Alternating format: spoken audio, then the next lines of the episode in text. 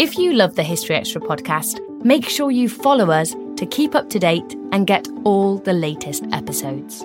Thanks for your support, and I do hope you enjoy this episode.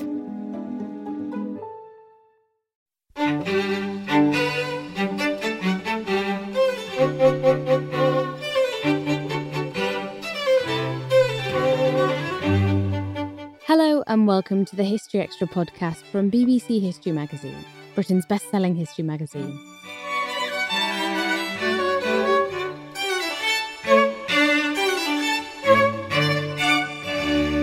I'm Ellie Cawthorne. The Christmas ghost story is a very old tradition. In this podcast, folklorist and historian Francis Young gives a short lecture which he delivered online for the Churches Conservation Trust, exploring where the idea of the ghost story originates and what it tells us about approaches to the festive period, from the early medieval era through to the works of Charles Dickens and the great ghost story writer M.R. James. So, the title of this talk is Christmas Ghosts.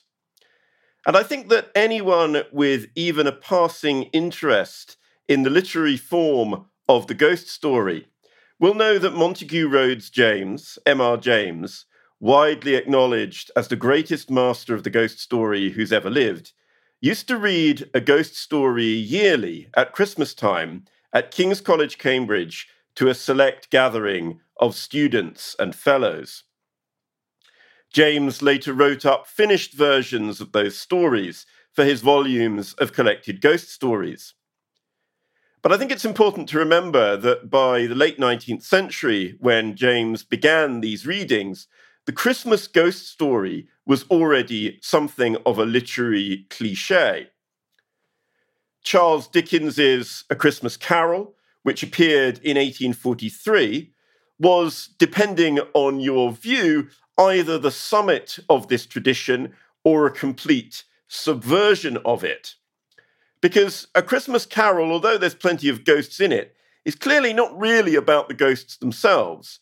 It's a morality tale in which those ghosts play a number of functions. Oddly, in spite of the popularity of A Christmas Carol and its multiple TV and film adaptations, though, many people today are still unaware that Christmas was once associated more than any other season with the telling of ghost stories. There's a widespread belief that Halloween is actually the best season for telling ghost stories. But really, before the 20th century, we rarely come across the idea that ghost stories are associated with Halloween. It's very much tr- Christmas, traditionally, that is the spookiest time of year. Now, when I say Christmas, I don't, of course, mean Christmas Eve or Christmas Day, but Christmas in its traditional sense, the season of Christmas, running from sundown on the evening of the 24th of December through to Twelfth Night, Twelfth Night being the 5th of January, the evening preceding the Feast of the Epiphany on the 6th of January.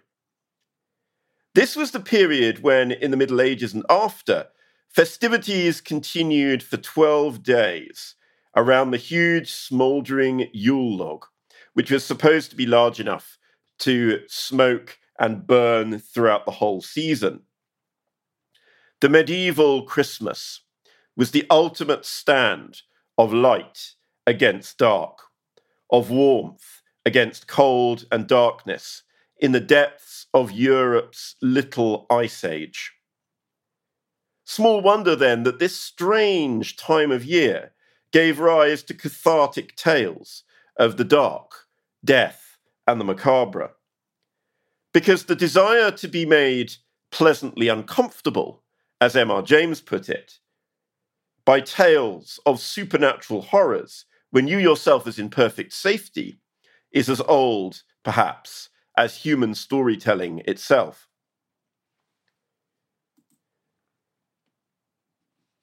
We can discern the origins of this strange combination of comfort and disquiet in Old English literature.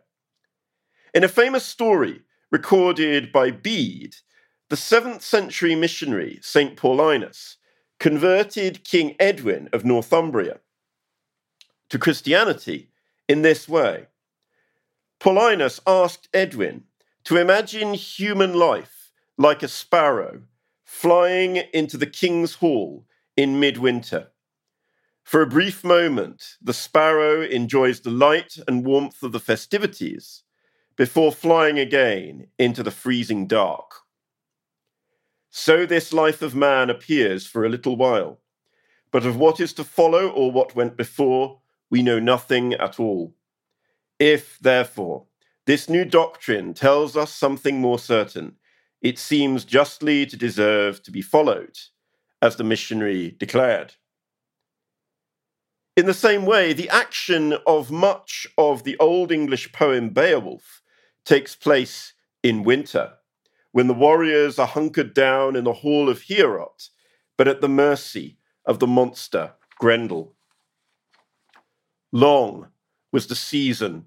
Twelve winters' time, torture suffered the friend of the Scyldings, every affliction. Long against Hrothgar, Grendel struggled, his grudges he cherished murderous malice, many a winter, strife unremitting. Now, Grendel isn't, of course, a ghost. Exactly what he is is not altogether clear.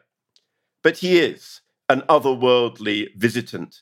And the message of Old English literature seems to be that the macabre forces of existential dread mass against the comfort of the hall in midwinter. This resonates with the Christmas message that we find in the gospel reading for Christmas night, John chapter 1. The light shineth in darkness, and the darkness comprehended it not. But human nature is such that the darkness will always fascinate us as much as the light. Well, some have linked the appearance of ghosts on Christmas Eve to the holiness of the day to follow. On this interpretation, Christmas Eve, like the Eve of All Hallows, is a last chance for the forces of dark to come out and play before being driven away by the light. But I'm not sure I'm entirely convinced by this. In Christian tradition, the beginning of Christmas is sundown on Christmas Eve, not Christmas Day. And Christmas has long been associated with strange upheavals in nature. Most famously, animals are supposed to gain the power of speech at midnight on Christmas Eve, on the basis that the entirety of nature is transformed and in wonder at the birth of Christ. As the Gaudete carol has it, Deus homo factus est natura mirante, God is made man with all nature marveling at it. But this doesn't seem to be enough to explain why the dead should return at Christmas time. On a basic level, we all know that grief for our loved ones is heightened at Christmas time, simply because it's that time of year when families are reunited. Perhaps this has always been true of midwinter festivities. The dead are especially present because we miss their participation in our conviviality. In some countries, this is taken very literally. In Lithuania, whose folklore I also study, there's a custom that places are laid for deceased members of the family at the Christmas Eve meal, which in Lithuania is the major meal of the Christmas season. And the souls of the dead dine with the living. Similarly, in ancient Rome, People assumed the identities of their ancestors on the calends of January. That's the 1st of January, the day sacred to the god Janus, who looks both back and forward. And people took the masks, the wax masks of the ancestors, off the walls of Roman houses and wore them in the festivities. The 1st of January was the beginning of the administrative new year in ancient Rome when the consuls took their offices. Although it should be noted that the 1st of January has only been the beginning of the year in England since 1752. Prior to that, the beginning of the year was the 25th of March. So it's rather a new thing in this country. The turning of the year is an immense outpouring of supernatural energy. a time for the anointing of kings, for new beginnings, for encounters with visitants from the other world, like the mysterious Green Knight encountered at Christmas, or Hellequin leading the souls of the dead on a wild ride through the night sky, which the terrified priest Walchelin saw on New Year's Eve in 1091. It's the presence of the winter solstice, the turning of the year from darkness to light, that is surely at the root of the association between Christmas and the dead. We know that the winter solstice was one of the most significant times of the year for the Neolithic and Bronze Age builders of many megalithic monuments. Why that was is something we can only speculate about. But in the Middle Ages, many people believed that there was a chance for the souls of the dead to return from purgatory at the turning of the year in order to ask for prayers in the coming year. The old idea that a new year began at the winter solstice is hinted at in the medieval English poem Sir Gawain and the Green Knight, where Gawain must go in search of the Green Knight a year and a half after beheading the mysterious giant at the Christmas feast at King Arthur's court. Besides Dickens's A Christmas Carol, the most famous Christmas ghost story is surely one that never gets told. The sad tale of sprites and goblins, started but left unfinished by the boy Mamillius in Shakespeare's A Winter's Tale. There was a man dwelt by a churchyard. In his short story of the same title, M.R. James sought to complete Mamillius's story. But in those eight words, there was a man dwelt by a churchyard, we have the essence of the medieval and early modern midwinter ghost story. The setting is the churchyard, not because of the modern idea that churchyards are spooky, but because the churchyard is the resting place of the dead. Mamillius' story is not first and foremost a frightening one, but as the boy says, a sad one. For the souls of the living returned at the turning of the year to demand the mercy of the living through the offering of prayers and masses. They didn't return just to scare people. The Christmas ghost story cathartically exorcises our fear of the spirits of the outer darkness, like Grendel. But it's also, I would suggest, a mechanism for managing our collective grief at the loss of the departed, and a reminder to offer them their due. In this context, the morally insistent ghosts of A Christmas Carol are perhaps not as untraditional as they might first appear.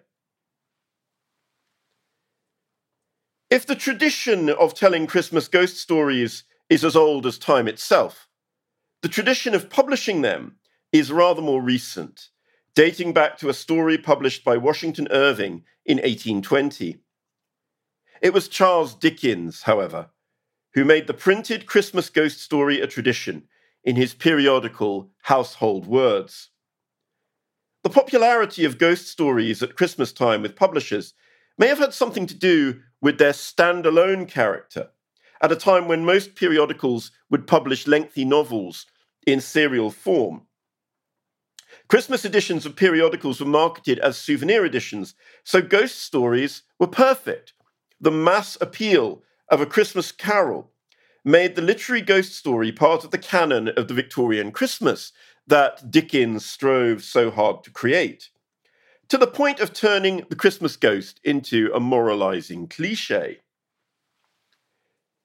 It was M.R. James who really breathed new life, or perhaps one should say new death, into the Christmas ghost story in the 20th century introducing a genuine terror that would be transferred to TV screens in 1971 with the launch of the BBC's Ghost Story for Christmas. The films in this occasional series were generally, though not always, based on James's ghost stories. And the series was revived in 2005 and continues down to this day. ghostly content at Christmas seems to be more powerful now than ever. The Christmas ghost story is far more than just a spooky bolt on to the festive season, an antidote to tinsel and relentless good cheer. It's more than just a comfortable scare. The Christmas ghost story arises from the deepest roots of the midwinter season as a time of turning, of transformation, and new beginnings. The winter solstice is a time of encounter with the dead, when we are reminded of their presence alongside us at our revels.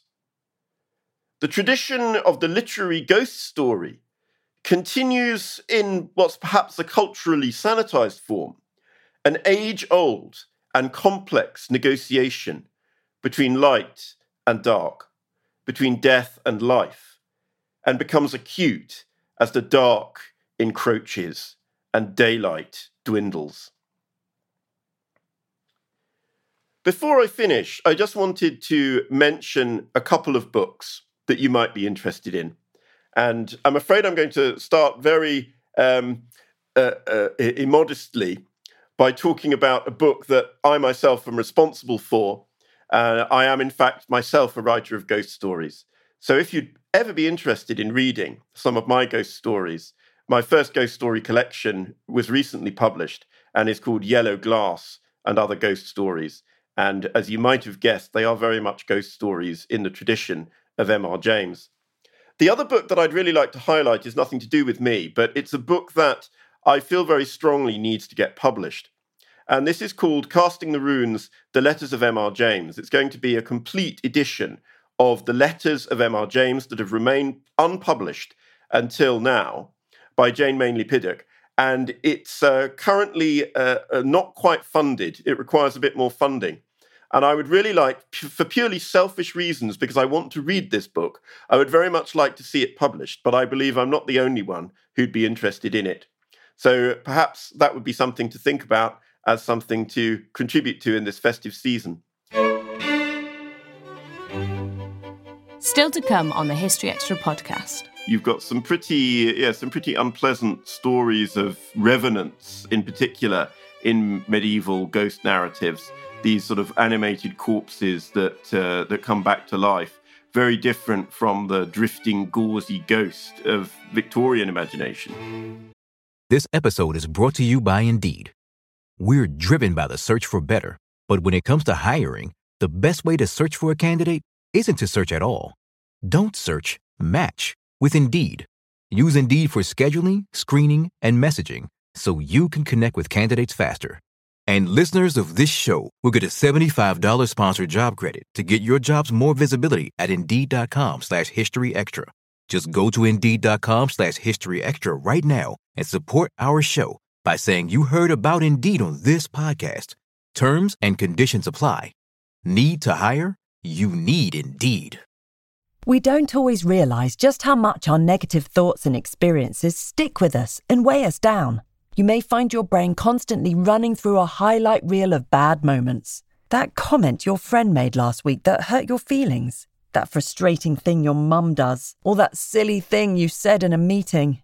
Maybe it's time to get it all off your chest, whether it's a tiny annoyance or something much bigger. Talking about it can give you some relief and lead you to a potential solution. That's where therapy comes in. It's a safe space to share whatever's weighing you down and learn to process it so your internal highlight reel can focus on the good stuff. And BetterHelp offers affordable online therapy on a schedule that works for you. Connect with a licensed therapist by text, phone, or video call. Start the process in minutes and switch therapists anytime. Let it out with BetterHelp. Visit betterhelp.com slash historyextra today to get 10% off your first month. That's betterhelp, H-E-L-P dot com slash history extra. Following the talk, Francis answered a few questions from our content director, Dave Musgrove.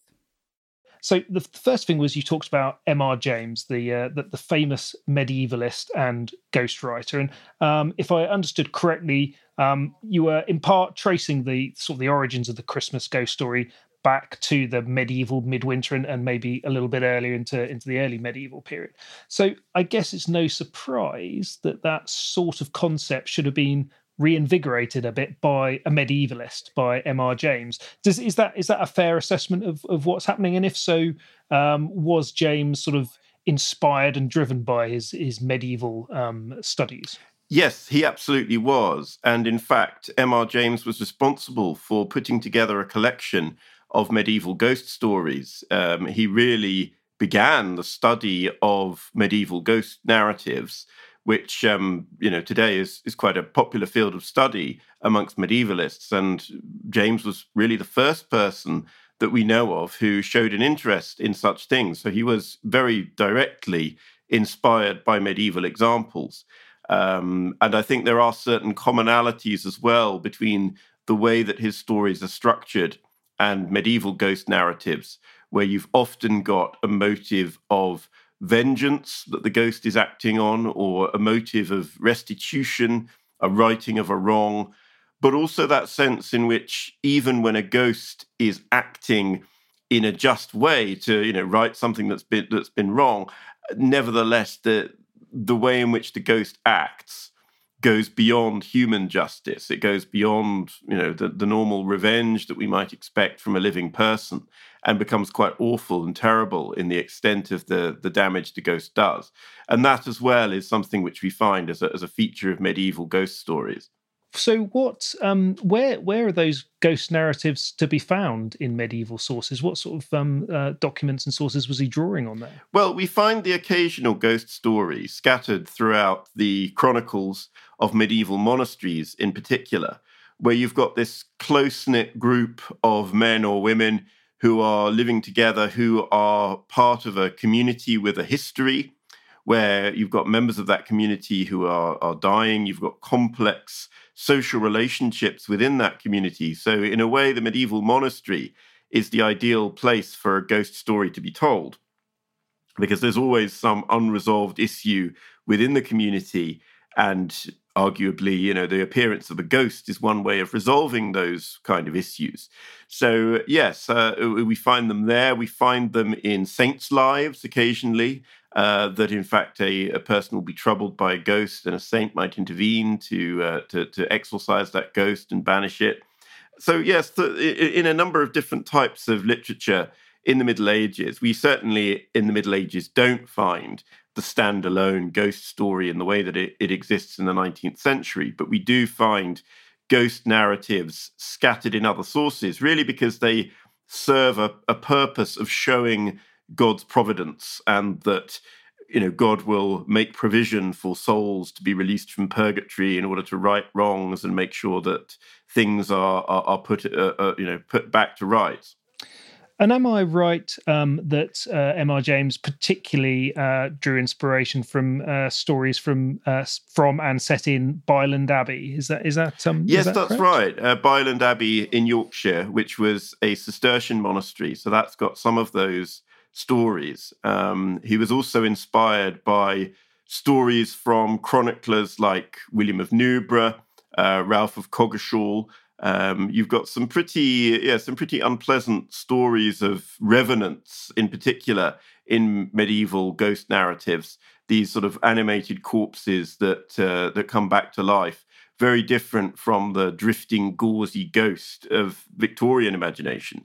The revenant is this decayed cadaver that comes out of the grave and wanders around and put and sometimes behaves in a completely uh, irrational way for no particular purpose and sometimes acts in this uh, way to enact justice. And what's what, what where are the origins of those revenants? Because they, I, I, I think I'm right in thinking that they they appear in um, in Scandinavian uh, literature, don't they? In, in in sagas, you often get that sense of revenants coming out of barrows, the the draugar. I think it's it, it would be. Is that is that where it comes from? Is that the antecedent? That's perfectly possible. We don't really know for certain where the British tradition of revenants comes from. But clearly, there's a strong Norse influence, particularly on the north of England, and that tends to be where the revenant traditions are actually in England. Um, but it's something that we find throughout Europe, um, most notoriously in Transylvania and Hungary, where it becomes the, the vampire tradition. But it originates as the idea of these revenants coming out of the ground, but it also ties in with medieval philosophy because there was a belief that decomposition happened when the soul had entirely left the body. So the consequence of that belief is that there is a period between what we might consider to be death and the start of composition when there is some sense in which the soul is still lingering around and attached to the body in medieval thought. And therefore, it is conceivable, it's, it's perfectly possible for medieval people to imagine that during that period, a corpse might come to life by some accidental process or by the soul reanimating the body. And of course, there was also the belief that people might use dark magic, necromancy, to deliberately reanimate a corpse and bring it back from the dead. But it might also happen by accident. So it's not something which is exclusively a magical event.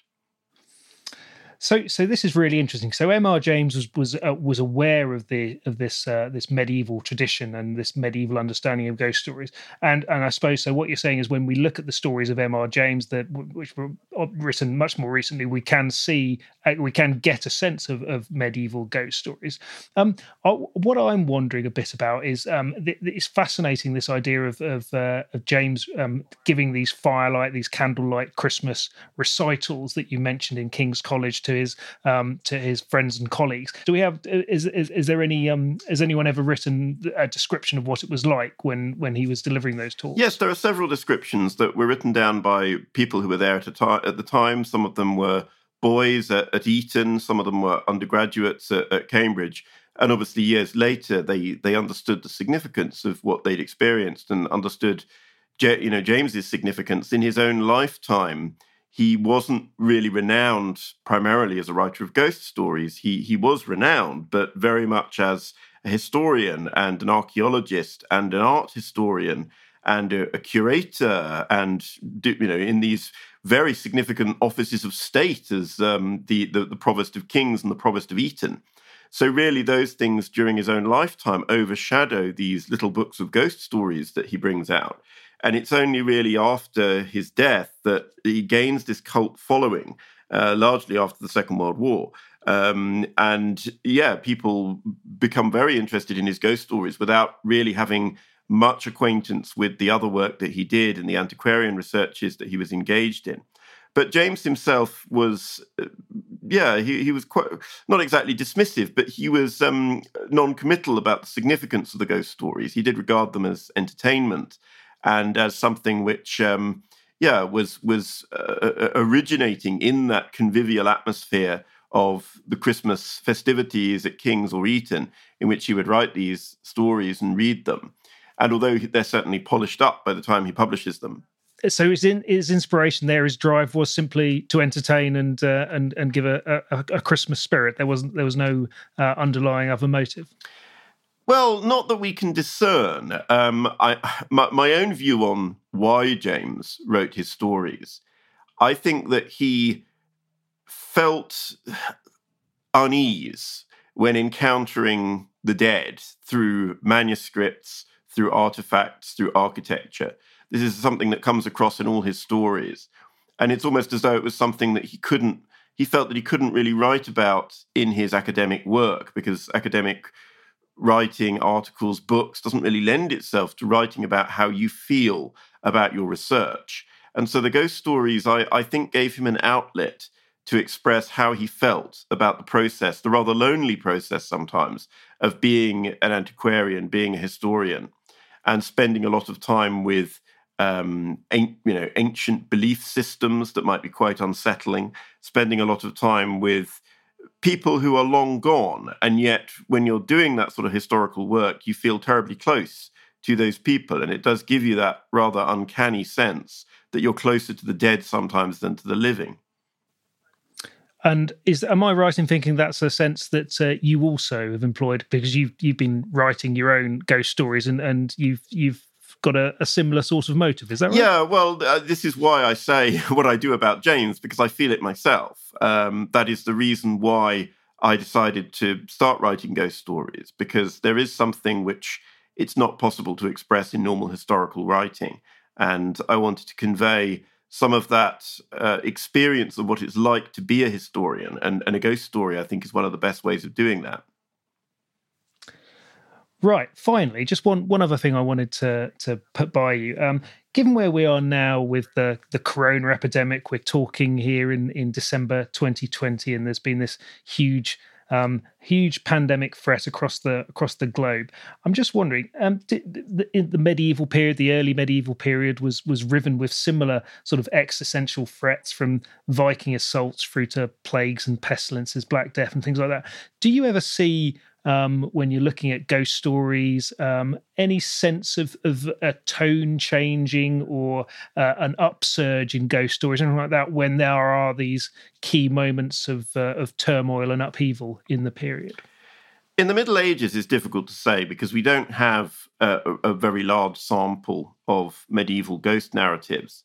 Um, so I, I don't really see much of a link between specific events like the Black Death or famine or pestilence and the appearance of, of ghosts and revenants. But that's really because we don't have enough evidence when it comes to medieval ghosts. But I think certainly when you look at modern times, there was an outpouring of literature about ghosts and about the departed during and after the First World War. So when you have periods of immense loss of life, it does make people reassess their relationship with those who have died because people may not have had the time to say goodbye and grief becomes an all pervasive feature of society. And I think that the ghost story in those situations has been sometimes a way of people dealing with a collective social grief. So I think there is a link there um, in in modern times. So whether our present situation will produce a particular literary movement in that regard. I think it's a bit too early to say, but ghost stories certainly continue to fascinate people. One more thing, as as you're a, a scholar of ghost stories and ghost folklore, um, come Christmas Eve, is there one particular story that you would like to curl up with and uh, of enjoy in a in a in a ghoulish festive fashion? Well, I like so many of them, but my favourite of M.R. James's ghost stories would be The Treasure of Abbot Thomas. Uh, which is one of his earlier stories written in 1891, which features a, an unwary antiquarian who is very pleased with himself for decoding a clue in some stained glass that leads him to the location of treasure in a German monastery. But then he finds something very unpleasant waiting for him when he does find the treasure. And it's that sense of the exulting scholar who thinks that he's solved the puzzle, and yet, in fact, there's something more that is beyond what the scholar can truly understand that stands in the way between him and happiness. And uh, that speaks to me as a historian because very often the truth in history is unattainable. We just can't get to an adequate understanding of what things were really like. And sometimes you can get very, very excited about solving an individual puzzle but actually then sort of get bitten um, by the lack of sources at another point where you realize that actually you don't have the answers and you really don't know what's going on and anyone's guess is as good as yours. And it, I, the, the story to me it captures that sense of the roller coaster of being a historian Excellent. Well, thank I, I, thank you for reminding us of that one. I think I, I, think I've read that one. He has to he has to call in a friend to come and help him out. I think if I, yes, if I remember right. right. We'd better not better not ruin the ending. But uh, but yes, uh, that's uh, that, that is a good story. Well, well, thank you very much, Francis, for that um, uh, little addendum there to uh, to ghost stories and the origins of of Christmas ghost stories. Um, a fascinating topic and uh, obviously very timely at this time of year. So thank you, Francis Young, and of course, happy Christmas. Thank you very much. That was Dr. Francis Young. His book of ghostly tales is called Yellow Glass and Other Ghost Stories and is published by St. German Press. Thanks for listening. This podcast was produced by Ben Hewitt and Jack Bateman. Tune in tomorrow for an archive episode on the story of Alexander Hamilton.